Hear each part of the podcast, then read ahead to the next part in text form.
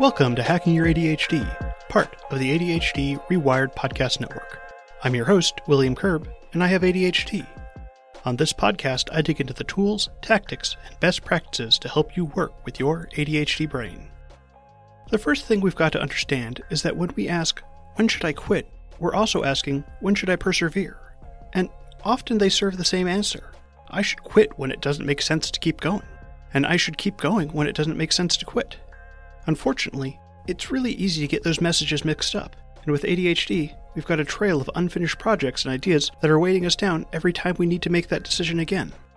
Today, we're going to be exploring this idea of when to quit. We'll be looking at how culturally we have this idea ingrained in us that we should never quit, and how that's just bad advice. We'll be looking at some of the metrics we can use to decide if quitting is the right choice for us, and we'll also be looking at some of the things that keep us going even when we should really be thinking of quitting. If you'd like to follow along on the show notes page, you can find that at hackingyouradhd.com slash when to quit.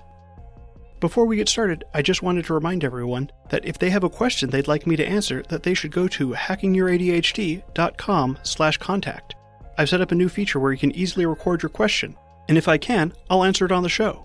So if you've got questions, just head over to hackingyouradhd.com slash contact and leave me a message. And as an added perk, members of my Patreon get preference on getting their questions answered on the show. Alright, keep on listening to find out why you should quit. Wait, no, don't quit right now. Keep listening until after the show.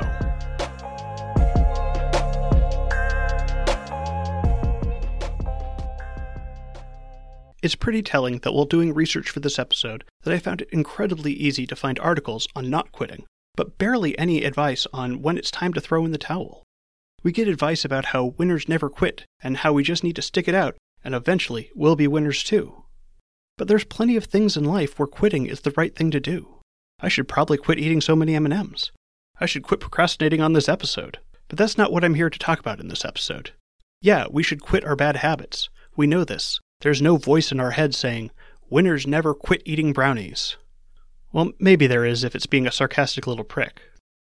But what's more interesting to explore are the things that we should quit not because they're bad for us, but because they're leading us to a dead end. What's infuriating about the winners never quit mantra is that persistence doesn't guarantee success. In fact, when applied at the wrong times, persistence is guaranteed to lead you to failure. Just think about a TV series that kept going for too many seasons. While looking up examples, I was completely overwhelmed by the number of shows that just went on too long. It's much rare for a show to hit that magic number where it told the story it wanted to tell before getting cancelled or going well past its shelf life. Or let's consider Isaac Newton. Yeah, the guy who developed calculus and discovered the laws of gravity. It's hard to argue with his accomplishments. But at the same time, Newton was also obsessed with the occult.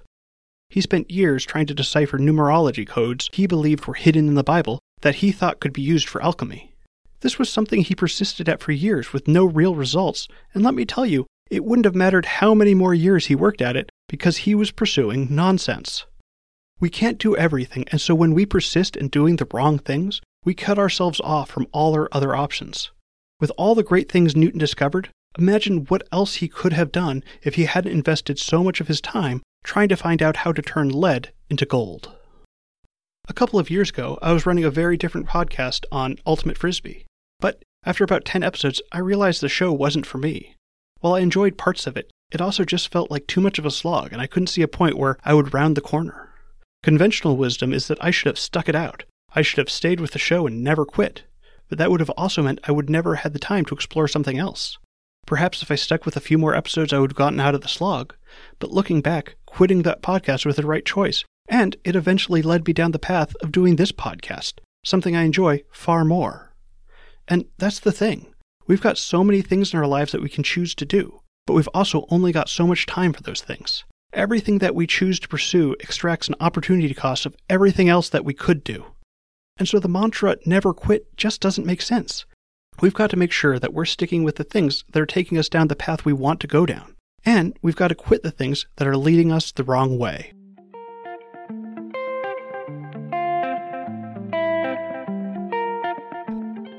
In his book, The Dip, Seth Godin says there are two curves that we have to look at in any new venture. And by curves, we're talking about graph comparing results to effort. And so what we're looking for here is that the more time we put in, the better results we get. And if you're having trouble picturing these graphs, I've got some visuals on the show notes page that you can find at hackingYourADHD.com slash when to quit. So our first graph is what the book is named after, the dip. Usually when we start something new, there is an initial phase where things are fun and they're easy. But after we get a hang of things, our curve tends to not just keep shooting off into the stars. Instead, we have a dip. This is the point where things get hard. This is the point where we start to realize what we don't know. And it's a long slog you have to go through before you get good at something. Our next graph is the cul de sac. And the cul de sac is just a dead end. It doesn't get a lot worse, but it doesn't get a lot better. Instead of getting more results as we put in more effort, we're just getting about the same effect. And we can use these ideas to think about quitting in proactive terms instead of reactive terms. Think about walking down an alley and realizing that it comes to a dead end. Do we want to walk all the way up to that wall, perhaps hoping there's some hidden egress, only to have to turn around once we get there? No, we want to find a new path soon as we know that that path doesn't lead anywhere. And I'm sure there's many of you who are asking, okay, so I want to avoid a cul-de-sac, but what about things without a dip? What about the things that I do that just get easier the entire time? Well, we actually want to lean into the dip. Everything worth doing has a dip. The dip creates scarcity in what we're doing. By having a level that we have to push through, we are doing something that other people aren't willing to do. Without the dip, everyone would be able to do it. For example, think of watching TV. There's no skill hurdle to watching TV. There's no competitive TV watching. It's just something you do. No matter the amount of effort you put in, you still tend to watch the same amount of TV. But compared to something like running, at the same time, there's very little barrier to entry to becoming a runner if you're an able bodied person. But there's a dip to becoming a good runner, an even bigger dip to becoming a world class runner.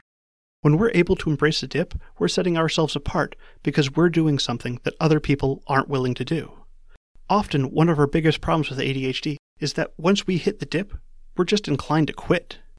One of the clear reasons to me why this happened is that when we jump into new ideas, we don't think through the long term implications. We think something like, oh, I want to write a book, but then we don't think through the implications that you don't write a book in a day, or even a week there often is a real time commitment that we don't think about when we're starting a new project. And so when we hit that dip and our initial enthusiasm wears off, we're left wondering why we even started the project in the first place. And the problem with this is that if we always quit when we're in the dip, we're never going to be creating anything great. Sure, we might have some middling projects, but if we can't push through the hard stuff, we're never going to create stuff that really matters to us. So instead of quitting during the dip, we want to try and focus on quitting before we hit the dip. Whenever we're thinking about starting something new, we need to focus on thinking about what it's actually going to take to excel at doing it. Work on trying to find ways to test the waters instead of diving in headfirst. Let's say you're thinking of taking up windsurfing. A better option instead of just buying a windsurfing board is to rent one first. Test it out.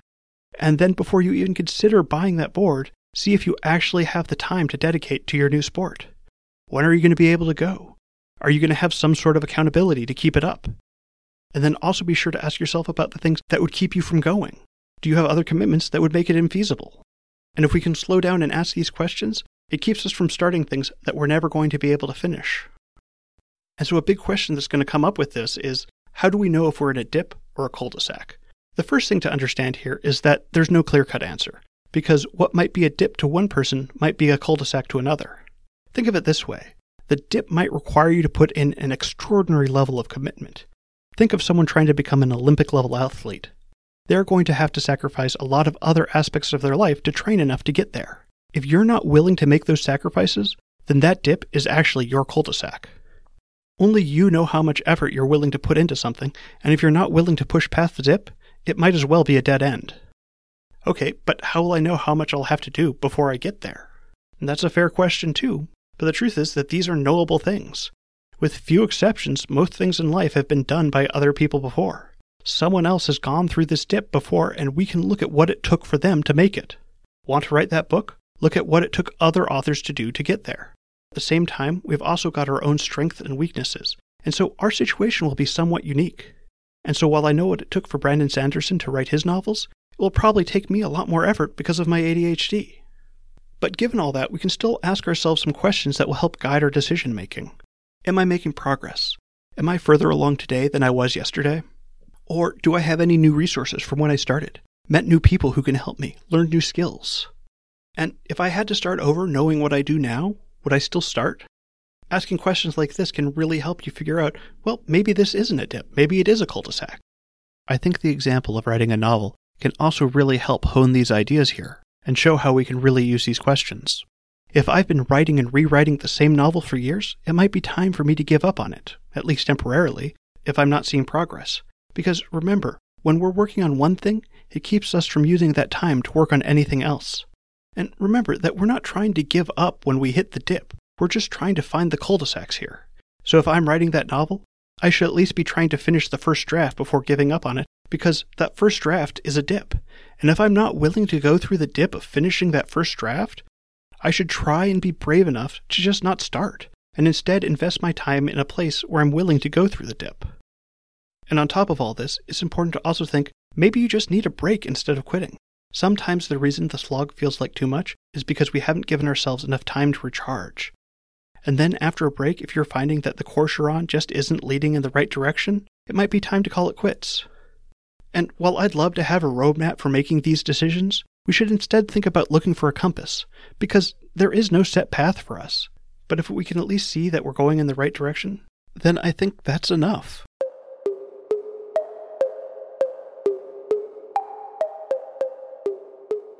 We've got a lot of reasons that we don't quit when we should. Even with ADHD, we find ourselves sticking things out that we don't need to. Sometimes, especially because of ADHD. Because I know I hate it when I fall into the expectation that I'm going to quit something. We'll be starting something new, and someone will blithely comment, Oh, how long is that going to last? And our rebellious streak will flare out, and we're going to keep doing the thing, hell or high water, because, well, now we've got to prove that person wrong. And that's a pretty piss poor reason for us to be doing anything. And there are so many other reasons, and there are so many other reasons that we also just keep going. I remember in high school deciding to go to the movies with a friend. Now, I grew up in a small town in Hawaii. We didn't have a movie theater in town, so we drove 45 minutes to the bigger town near us. This was well before it was easy to look up things on the internet, so we didn't have a plan on what we were going to see, and ended up seeing Ashton Kutcher's rom com Just Married. This turned out to be a poor choice. This wasn't a movie either of us really wanted to see, and it was pretty evident from the empty theater that no one else did either. So I remember that I just ended up lying across a number of seats because I was just so bored. But then the question here is if we weren't enjoying the movie, why didn't we just leave? And this is the sunk cost fallacy. Because we spent the money on those movie tickets, we forced ourselves to sit through something we didn't want to watch. The way this fallacy works is that sunk cost is whatever you've already put into something money you've spent, time you've put in, or emotional energy. And in this case, it was the theater tickets we weren't getting that money back. I mean, maybe we could have complained, but that's not what we were going to do. So, since that money was already spent, it wasn't like we were going to get more value out of the tickets by staying in the theater. At this point, we were only investing more time into our venture because in our heads, we were going to waste that money we spent on the tickets if we didn't stay for the whole movie. But in truth, the money was already gone, and we just decided that we also needed to waste our time as well. Once we invest ourselves in something, it feels that much more valuable to us. This is one of the reasons we never look at all those free ebooks we downloaded when signing up for someone's newsletter. We didn't invest anything in it, so they don't feel valuable to us. And this additional value makes it harder for us to quit or walk out on things. We throw good money after bad because we don't want to waste our initial investment. But in many cases, you're never getting that initial investment back, and so it can be better to just call it quits. We also run into something called plan continuation bias, and this is where we have this tendency to persist with a plan even if it isn't working. A fairly famous example of this is the Torrey Canyon oil spill, in which an oil tanker that ran aground after the captain persisted in taking a risky course rather than accepting the delays it would take to change the route. This is especially pertinent to ADHD because this bias often stems from when we incorrectly predict the amount of time something is going to take. And with time blindness, it is incredibly easy for us to be off with our time predictions. Even if we discover that our estimates were off, we'll try to stick with our initial plans. I've seen myself do this plenty of times where I've decided I'm going to do two or three things right before I head out the door. I'll decide I'm going to shave, change laundry, and fill the dishwasher real quickly. I've got a pretty good idea of how much time each of these things takes. But let's say I get a text in the middle of shaving, and I stop to answer that, and then I also discover that I have to move a bunch of laundry before putting mine in, and also the dishwasher needs to be unloaded before it can be filled again. All of my time estimates are completely wrong now, but I might still stick with this idea that I need to do these three things before I leave, even though it's going to make me incredibly late at this point.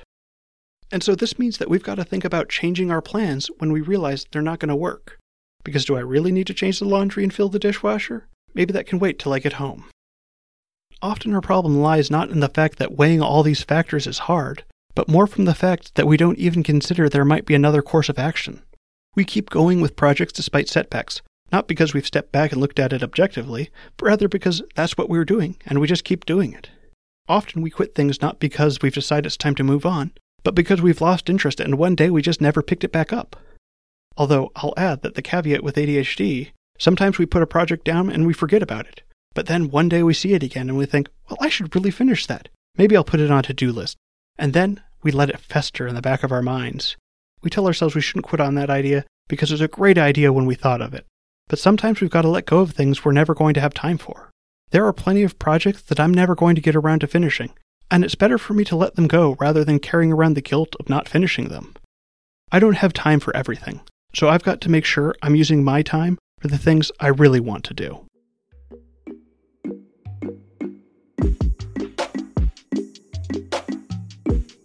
Thanks for sticking with me all the way to the end. Before you go, though, let's do a quick rundown of today's top tips. 1. We've got to give up the notion that winners never quit. Persistence doesn't guarantee success. We can persist at the wrong things forever and never make progress. 2. There are two curves we've got to look for when starting something new the dip and the cul de sac. A cul de sac is a dead end. The dip is the point where things start to get hard. We've got to stop quitting things when they get hard and embrace the dip. 3. We'll often stick out things we should quit. There are a lot of reasons that we might stick something out, like the sunk cost fallacy or the planning fallacy. Regardless of why we're sticking around, once we realize that we're in a dead end, we've got to accept that we need to quit and try something new. For those of you who are interested in further looking into this concept of the dip, I'd really encourage you to check out Seth Godin's book. I listened through on Audible and it was only about 90 minutes. If you'd like to find links for these books, just go to the show notes page at hackingyouradhd.com slash when to quit. That's it. Thanks for listening. I'd love to hear what you thought of this episode. You can reach me on Facebook, Instagram, and Twitter at HackingYourADHD, or you can connect with me over at hackingyouradhd.com slash contact. If you'd like to support the show, you can also check out my Patreon at patreon.com slash hackingyouradhd. If you're this far into the end of the show, you might also be interested in the other podcasts on the ADHD Rewired Podcast Network. For in depth interviews with fellow ADHDers and ADHD experts, check out ADHD Rewired with Eric Tivers. If you're a parent with ADHD or have a child with ADHD, definitely check out Brendan Mahan's show, ADHD Essentials. I also do a live Q&A with Eric and Brendan every second Tuesday of the month at 10:30 a.m. Pacific. If you'd like to register for the next one, just go to adhdrewired.com/events. And now for your moment of dad. Shout out to people wondering what the opposite of in is.